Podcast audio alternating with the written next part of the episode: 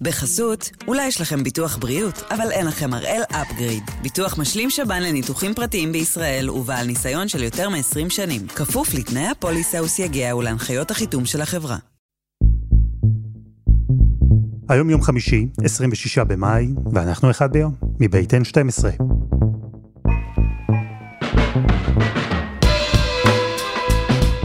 אני אלעד שמחה יופי, אנחנו כאן כדי להבין טוב יותר מה קורה סביבנו, סיפור אחד ביום, כל יום.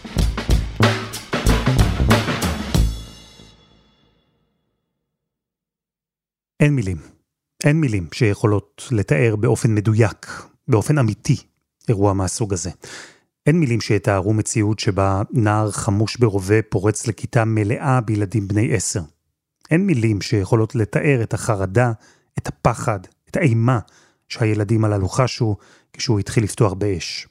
אין מילים שיכולות לתאר את הטירוף ואת הכאב, את העדויות שהן ההתגלמות של הסיוט הכי גדול של כל ילד וכל הורה וכל אדם. וכשאין מילים, אז הרגשות מתפרצים בצורה לא מאוד מסודרת, אבל כנה. וזה אולי מסביר את התגובה של מאמן הכדורסל סטיב קר, שזמן קצר אחרי הטבח בטקסס פתח את מסיבת העיתונאים לפני המשחק של גולדן סטייט נגד דאלאס, עם הרבה תסכול. When are we going to do something? I'm tired. I'm, I'm so tired of getting up here and offering condolences to, to the devastated families that are out there. I'm so tired of the, excuse me, I'm sorry, I'm tired of the moments of silence. Enough. There's 50 senators right now who refuse to vote on H.R. 8 which is a background check rule that the House passed a couple of years ago. It's been sitting there for two years. And there's a reason they won't vote on it, to hold on to power. בתוך סערת הרגשות והכאב העצום, קר ביטא את מה שהרבה אמריקנים רוצים שיקרה. הגבלות רחבות ונוקשות יותר על מכירת נשק בארצות הברית. והנושא הזה הפך לוויכוח כל כך אמוציונלי, כל כך פוליטי, אפילו תרבותי, במדינה שהיא שיאנית של מקרי ירי המוניים, במיוחד בבתי ספר. אז הפעם אנחנו עם הטבח בבית הספר בטקסס, ועם הוויכוח ששוב מתעורר בארצות הברית, למרות שבמחשבה שנייה הוא תמיד ער שם, וזה הוויכוח על הזכות להחזיק נשק. יונה לייבזון, שלום. שלום אלעד. מה אנחנו יודעים על האירוע הנורא בטקסס? אנחנו יודעים שמדובר בצעיר בן 18 שבשעה 11 וחצי יוצא פשוט למסע ירי. זה מתחיל בסבתא שלו שהוא יורה בה, אחר כך הוא לוקח את הרכב, מתנגש במבנה של בית הספר וישר משם מתחיל לירות בנשק חצי אוטומטי בכל מי שנקרא בדרכו, עד שהוא מגיע לכיתה של תלמידי כיתות ד' אה, בבית הספר רוב, ופשוט הורג 19 תלמידים ושתי מורות. עד שמגיעים כוחות המשטרה ויורים בו ומצליחים לעצור אותו. למה הוא עשה את זה? אנחנו לא יודעים עדיין בבירור, אנחנו כן יודעים שהוא היה נער עם הרבה מאוד בעיות חברתיות, הוא תלמיד תיכון, באזור הזה החברים שלו מעידים שהוא כמעט ולא הלך לבית הספר, שהוא הביע עניין בסוגיות אלימות, שהם התרחקו ממנו על רקע הדברים הללו, שהוא שיתף סרטונים של התעלות בבעלי חיים לדוגמה, אנחנו גם יודעים שבימים שקדמו לרצח, הוא העלה תמונות של הנשק שהוא קנה, שלח אותם לאנשים אחרים ברשתות החברתיות, ואפילו שם איזשהו סימן אזהרה וכתב יממה לפני הרצח, חכו למחר. הנשק שבו הוא השתמש, זה היה שלו? הוא קנה את הנשק הזה בעצמו? הוא קנה את הנשק כחוק, ממש כמה ימים אחרי יום הולדתו ה-18, לא משהו שהוא היה צריך לעשות בשבילו איזשהו דבר מיוחד, אלא כפי שהחוק מתיר, בגיל 18 אפשר לקנות את הנשק, וזו באמת אחת הבעיות והסוגיות שעולות, וסביבן יש סימן שאלה גדול מאוד, איך יכול להיות שכל כך קל להשיג נשק, שטקסס היא אחת המדינות שמקדשות את זה, ולכן מה שהוא עשה היה לחלוטין חוקי מבחינת רכישת הנשק. כמה זה קל לקנות אה, נשק בארצות הברית, כלומר? אז תלוי איפה. פה במדינת ניו יורק זה יחסית קשה, אבל יש מדינות שבהן אם יש לך תעודת זהות ודופק ואתה בן 18 בערך, זה כל מה שאתה צריך בשביל לקנות נשק. גם הבדיקת רקע שעושים, ילד כמוהו, בן 18, שמעולם לא היה באיזשהו טיפול נפשי, שמעולם לא היה מפוקח בשום מסגרת, איזה רקע כבר יכול לעלות לבן 18 שיכול להדליק נורות אדומות, כן? אז קל מאוד. יש מדינות שכמובן מפקחות יותר, ולפעמים זה באמת מטורף. אני הייתי בסניף ענק של וולמארט, שבו יש פשוט רובים חצי אוטומטיים למכירה, ממש כאילו זה עגבנייה או מלפפון. ואיך זה עובד? את ממש נכנסת לוולמארט, וכמו שאת קונה עגבניות או מלפפון, את יכולה לצאת משם עם נשק, רק שכאן אני מניח שיש איזו אה, מראית עין אפילו של תהליך מסודר, כלומר מכניסים את הפרטים שלך למחשב קודם. כן, לגמרי. בפנסילבניה, בכתבה שצילמתי, ויש את זה גם מתועד, אני שואלת אותו. So if I'm a citizen, no criminal background, Yeah, I mean, if, $400 and I can get a gun, right? if you're a U.S. citizen and, and you have a valid Pennsylvania driver's license, you just need to fill out the, the state police the form, and then if it, that you have no criminal record, then we can sell you a gun and you can walk out. How much time does it take to It tell take- if I it, it takes have no about criminal record? 15 minutes. אז בגדול, בעוד רבע שעה, אם אני רוצה, אני יכולה לצאת מפה עם נשק. הוא אמר לי, כן. ככה פשוט, כאילו זה מדהים, אבל, אבל זה פשוט ככה, זה כמו בית מרקחת, זה כמו, זה, זה באמת באמת בלתי נתפס הקלות שבה אפשר להשיג נשק, אה, והמעט פיקוח שיש על זה. יכול להיות שהמקרה הזה בטקסס ישנה משהו? את מזהה עכשיו תגובות שהן יותר חריפות, או ממוקדות יותר בשינוי? זה נראה שממקרה למקרה, הרף של התגובות והזעזוע עולה. אבל בסופו של דבר, זה לא שונה מאוד ממה שראינו. אנחנו מדברים על כך שזה הירי ההמוני הקטלני ביותר בבית ספר בעשור האחרון, קודם היה לפני עשור בסנדי הוק בקונטיקט, וגם מאז ראינו כל הזמן את התקריות ואת האירועים האחרונים, ומזדעזעים, הדמוקרטים רוצים לשנות, הרפובליקנים שולחים את uh, תפילותיהם ומחשבותיהם, אבל שום דבר לא באמת נעשה בפועל, ואחרי כמה זמן ארה"ב חוזרת לשגרה שלה. הנתונים על היקף הירי ההמוני בארצות הברית הם מזעזעים. בשנים האחרונות סיבת המוות המובילה בקרב צעירים בארצות הברית מגיל שנה ועד 24, זה כתוצאה מנשק חם, מכל הסיבות. אבל זה עקף את תאונות דרכים. עד עכשיו, מתחילת השנה, היו 215 אירועים של ירי המוני בארצות הברית. אנחנו שבוע וחצי מירי בבפלו שבו נהרגו עשרה בני אדם אה, בסופר, אבל זה מציאות שעם כל התגובות ממשיכה לחזור על עצמה שוב ושוב.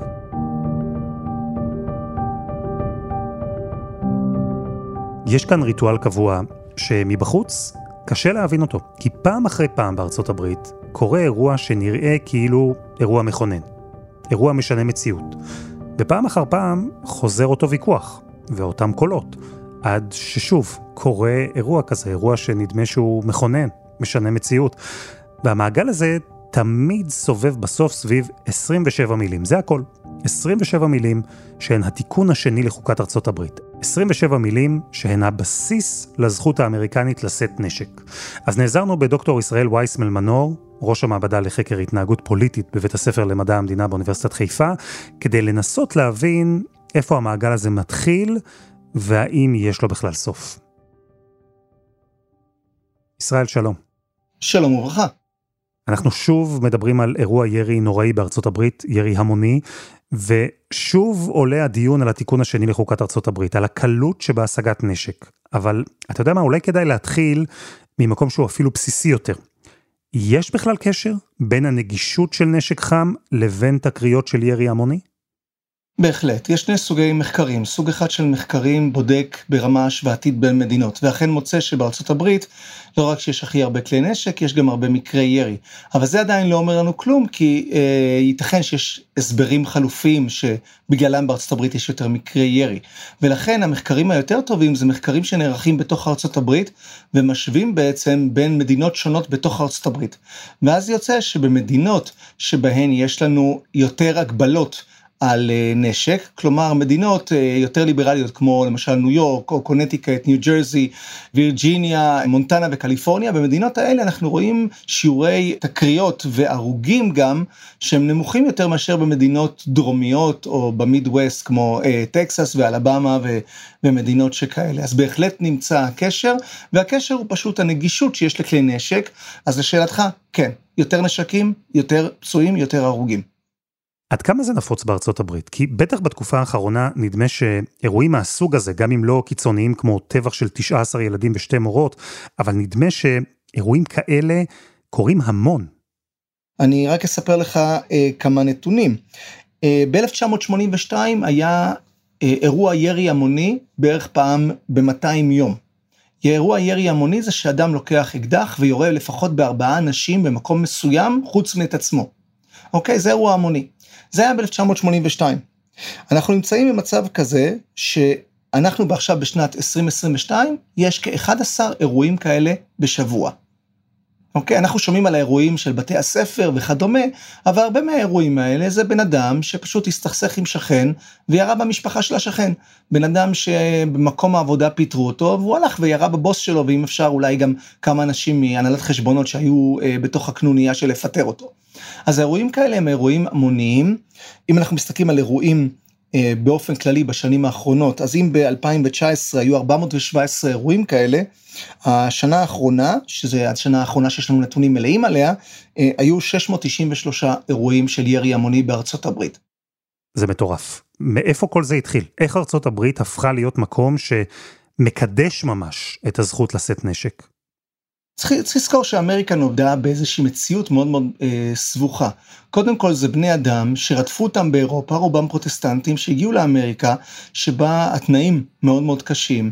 יש אינדיאנים, יש דובים, יש חיות יער, צריך לצוד, אה, צריך להתקיים. לפיכך התחילו להלל ולשבח, וכמובן כצורך קיומי באמת אמיתי, את הצורך של כל אדם להיות סלף מייד מן שמצליח לקיים את עצמו, וכמובן מול הסכנות במדינה מאוד מאוד מבוזרת מבחינת שטח, שלעיתים השכן שלך נמצא 20 מייל ממך, כשאתה מולך ניצבת סכנה, אתה רוצה שיהיה לך נשק בסביבה.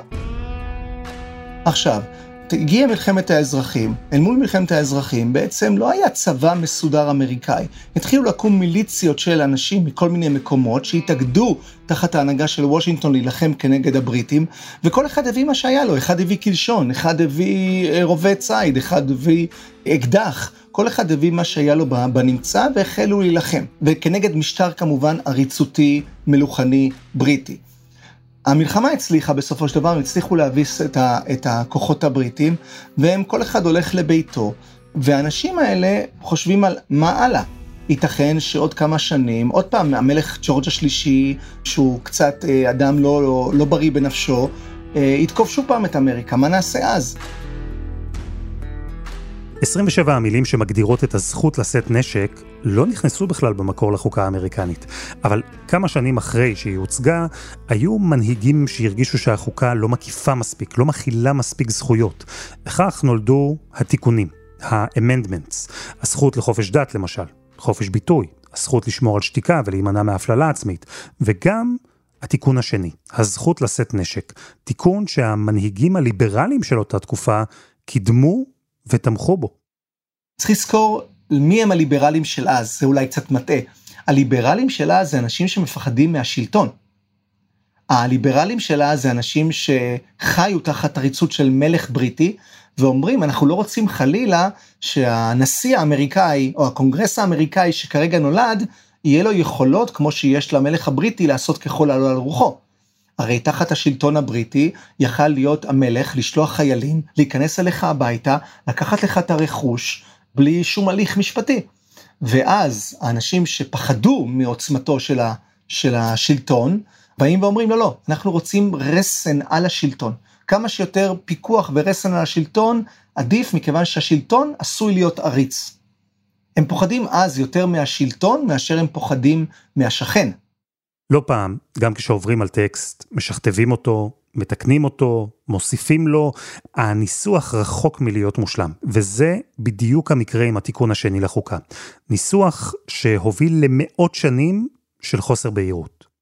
והתיקון השני של החוקה אומר, אומר את הדברים הבאים: מאחר שמיליציה ערוכה היטב נחוצה לביטחונה של מדינה חופשית, אין להגביל זכותם של בני אדם להחזיק נשק ולשאתו.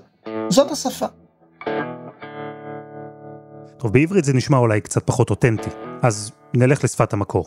A well-regulated militia, being necessary to the security of a free state, the right of the people to keep and bear arms shall not be infringed. קטונתי מלהיות העורך הלשוני של האנשים שבנו את אמריקה, אבל לגמרי אפשר להבין את הבלבול.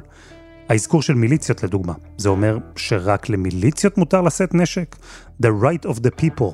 The people, כלומר, כל אדם, או people מלשון עם, או קבוצה, אלו רק מקצת השאלות שהעסיקו מחוקקים ושופטים ואת הציבור האמריקני במשך המון שנים. במיוחד כשהחזקה אישית של נשק חם הפכה להיות בעיה מורגשת יותר, רלוונטית יותר. באופן לא מפתיע, כאשר הנשקים האלה מתחילים להיות יותר ויותר בשימוש, לעתים בידי כוחות אה, אה, של אנשים לא נחמדים, כמו למשל המאפיה בשנות ה-20 וה-30, סביב כל הנושא של הגבלת השתייה החריפה, ומתחילות מלחמות של כנופיות בין, בין כל מיני גורמים, ויש קרבות ירי שלמים של נשק אוטומטי ברחובות ניו יורק, ברחובות שיקגו ואחרים, אז הממשל הפדרלי מתחיל לפעול יותר ויותר לעשות רגולציה. של הדבר הזה, בין אם זה באמצעות הסוכנות למלחמה בנשק ואלכוהול, וה-FBI אחר כך וגופים אחרים. היה מקרה מאוד מפורסם אה, בשנת 39 של אדם בשם מילר, שבעצם אה, לקח נשק ממדינה אחת, העביר למדינה אחרת, כאשר הנשק הוא רובה שניסרו לו את, ה, אה, את הקנה כדי שהוא יהיה יותר מזיק, ובית המשפט העליון פסק שיש זכות לממשל הפדרלי לעשות הגבלות על סוגי נשק מסוימים. ועד היום זה בסדר בארצות הברית שנכון יש את התיקון השני לחוקה, אבל זה לא מאפשר לך לרכוש כל נשק. אם אלעד אתה תרצה מחר לרכוש למשל בזוקה, אתה לא יכול באמריקה לרכוש בזוקה. אתה כן יכול להיכנס לכל וולמרט ולקנות בעצם את ה-AR-15 שזה המקבילה האזרחית של M16, זה אתה יכול, אתה יכול לקנות את אה, נשר המדבר הישראלי, אתה יכול לקנות סמית אנד וסון, אתה יכול לקנות גלוק, כל מה שאתה תרצה אתה יכול לקנות, אבל יש נשקים כמו למשל טנק פעיל, אתה לא יכול. אז הייתה הבנה מצד הממשל וגם מצד האזרחים שלא הכל מותר, אתה יכול סוגי נשק שונים, אה, אבל לא כל דבר, ו- ורוב האמריקאים חיים עם זה בשלום.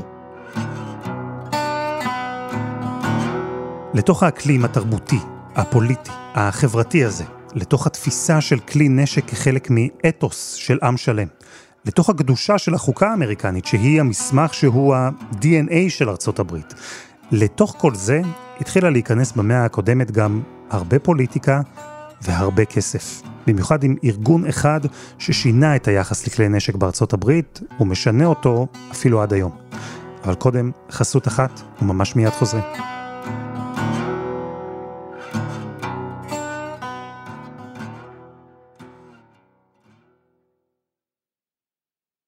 בחסות, אולי יש לכם ביטוח בריאות, אבל אין לכם הראל אפגריד. ביטוח משלים שב"ן לניתוחים פרטיים בישראל ובעל ניסיון של יותר מ-20 שנים. כפוף לתנאי הפוליסה וסייגיה ולהנחיות החיתום של החברה.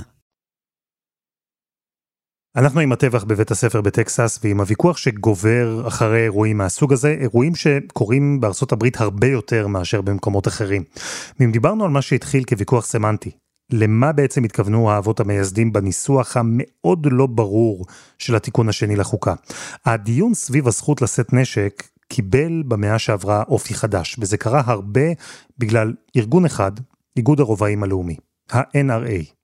הארגון הוא ארגון אחד הוותיקים ביותר אה, ש, שיש באמריקה, זה ארגון שקם ב-1871, וזה בעצם קם כאיזשהו ארגון של אה, אנשים שאוהבים אה, לצוד, אוהבים אה, להתגאות בהישגים שלהם בשליטה בירי ודיוק בירי וכדומה, ובמשך שנים רבות הוא בכלל לא היה ארגון שעסק בשמירה על זכויות הנוסעים בנשק, אבל בעצם הפעילות העיקרית שלהם מתחילה משנות ה-70, כשיש גם גם עלייה בפשע בשנות ה-70 כמובן בארצות הברית, זה שנים של, אה, שאנחנו חושבים על מקומות כמו הרלם וברונקס כמקומות מסוכנים להסתובב בהם, וקל וחומר שבהקשר של, אה, של ביטחון אישי יותר ויותר אנשים אה, ירגישו שהם מוגנים יותר כאשר יש להם נשק לצידם.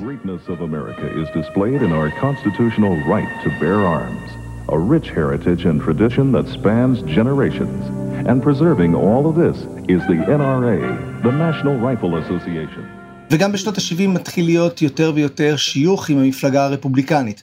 המפלגה הרפובליקנית עוברת איזושהי טרנספורמציה בשנות ה-60, שהיא הופכת להיות המפלגה שהיא יותר בעד אה, השארת החוקים והתקנות בידי המדינות, ולכן ה-NRA מוצא בית חם יותר בקרב המפלגה הרפובליקנית, שגם הופכת להיות גם המפלגה יותר של האדם הלבן, ונשיאת נשק היא עד היום אה, משהו שיותר דומיננטי בקרב לבנים מאשר בקרב מיעוטים.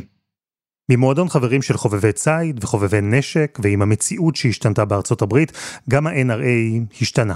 ובכל פעם שגבר הדיון על החזקת נשק, על הגבלות אפשריות, בכל פעם כזו, האיגוד הוא שניצב ממול. גייס עוד תמיכה, עוד חברים ובעיקר עוד מימון. איגוד הרובעים האמריקאי הוא אחד הארגוני לובי החזקים ביותר באמריקה. מבחינתם, כל נסיגה מהזכות המלאה לשאת נשק כפי שהיא קיימת היום על פי החוקה, כל נסיגה שכזאת זה מין מדרון חלקלק שיוביל לעצירת הזכות הבסיסית לשאת בנשק, ולכן הם נלחמים בשיניים, או, או בדולרים, אבל בכל אמצעי שהם יכולים, כדי לעצור כל ניסיון של הכנסת קצת הגבלות הגיוניות על מכירת נשקים, אה, תחמושת וכדומה. הוויכוח תפס הרבה צורות במהלך השנים, הוא הפך למשהו הרבה יותר גדול מנשק. ויכוח על הנשמה האמריקנית, החירות, החופש, גבולות הדמוקרטיה. האם דמוקרטיה אמיתית היא זו שיש בה כמה שיותר זכויות, כמו למשל הזכות לשאת נשק, או דווקא היא זו שיודעת להגן על עצמה ועל האזרחים שלה, להגביל את הזכויות של אדם אחד אם הן עלולות לפגוע באדם אחר. ואיכשהו בכל פעם חזרו שוב לוויכוח הישן על הטקסט, לאותן 27 מילים לא ממש ברורות, למיליציות שהוזכרו בתיקון לחוקה, ל-people, ומה זה בעצם אומר? למה התכוונו האבות המייסדים של אמריקה? למשל, הזכות לשאת נשק. לא כתוב בחוקה איזה נשק. אז יש את מי שטוען שאין סיבה שאדם פרטי לא יוכל לרכוש אפילו מסוק קרב. וממול נשמעת טענה אחרת. החוקה הרי מדברת על מיליציות שנועדו להגן על המולדת. למה נשק חצי אוטומטי או כדורים חודרי שריון נחשבים כלי הגנה? ובשנים האחרונות הוויכוח מתרכז פחות מבעבר בזכות של האמריקנים לשאת נשק, ויותר באיזה נשק או מי יוכל לשאת אותו. בעיקר מדברים על הצבת הגבלות חדשות, למשל בדיקות רקע, כאלה שיקחו כמה ימים ולא כמה דקות. הרציונל קודם כל של, ה, של אלה שרוצים אה, קצת פיקוח, בא ואומר שעבור הגנה עצמית בוודאי שאין צורך באמצעים אה, כל כך דרקוניים. כלומר, כשאדם פורץ עליך הביתה, וזה יכול לקרות, אתה רוצה שיהיה לך נשק להגנה עצמית, להגן עליך, על רכושך, על משפחתך, וזה הגיוני. התיקון מאוד ברור, והתיקון לא קובע שום מגבלה. תנו לנו יד חופשית להגן על עצמנו, זה מה שדרוש לנו כנגד כוחות האופן. העניין הוא שבזמן שלרבים בחברה האמריקנית הפתרון למקרי הירי ההמוניים יהיה להפחית את מספר כלי הנשק, תומכי הנשק בארצות הברית חושבים ההפך. ה-NRA נקבע, אה, הוא תמיד נלחם נגד הגבלות, אה, ולא רק נגד הגבלות, ה-NRA היה רוצה לראות יותר נשקים ברחוב.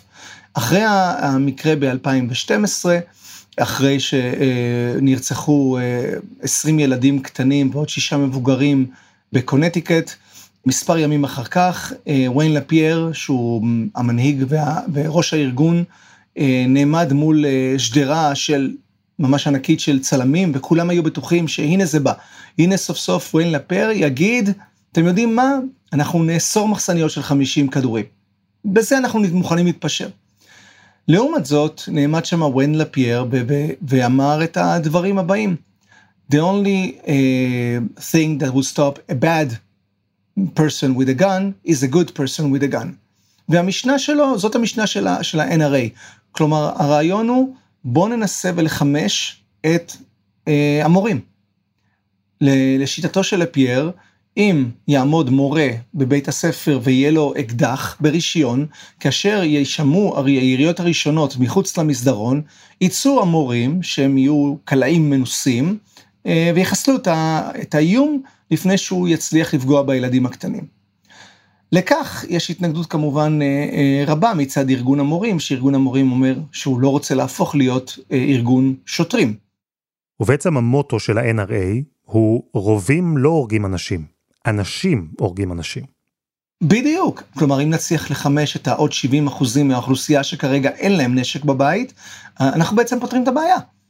כי מרגע שתשמע הירייה הראשונה, תצא הירייה השנייה מהכיוון ההפוך ותחסל את האיום אה, באיבו. וגם אחרי עשורים של ויכוח בשטח, בבתי המשפט, בקונגרס, בסנאט, ואחרי מאות אירועי ירי המוני, דבר לא השתנה.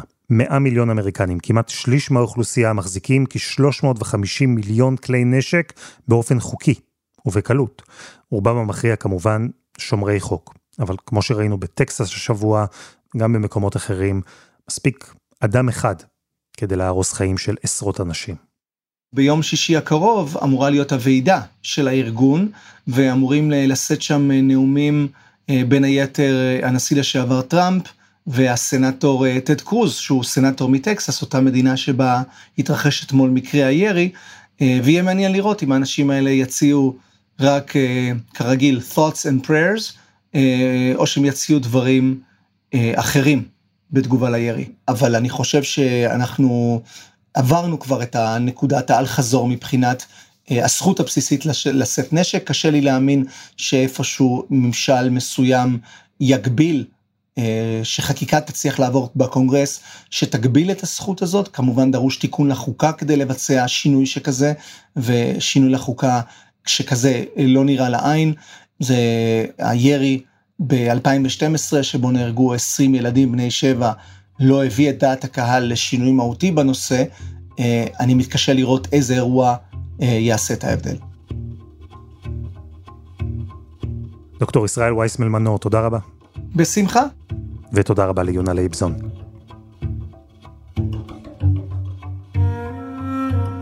וזה היה אחד ביום של N12. מחכים לכם בקבוצה שלנו בפייסבוק, אחד ביום, הפודקאסט היומי. העורך שלנו הוא רום אטיק, תחקיר והפקה רוני ארניב, דני נודלמן ועדי חצרוני, על הסאונד יאיר בשן שגם יצר את מוזיקת הפתיחה שלנו, ואני אלעד שמחיוף.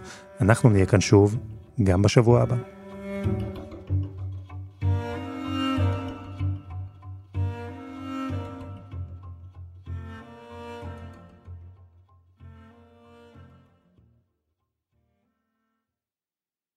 בחסות, אולי יש לכם ביטוח בריאות, אבל אין לכם הראל אפגריד. ביטוח משלים שב"ן לניתוחים פרטיים בישראל ובעל ניסיון של יותר מ-20 שנים. כפוף לתנאי הפוליסה וסייגיה ולהנחיות החיתום של החברה.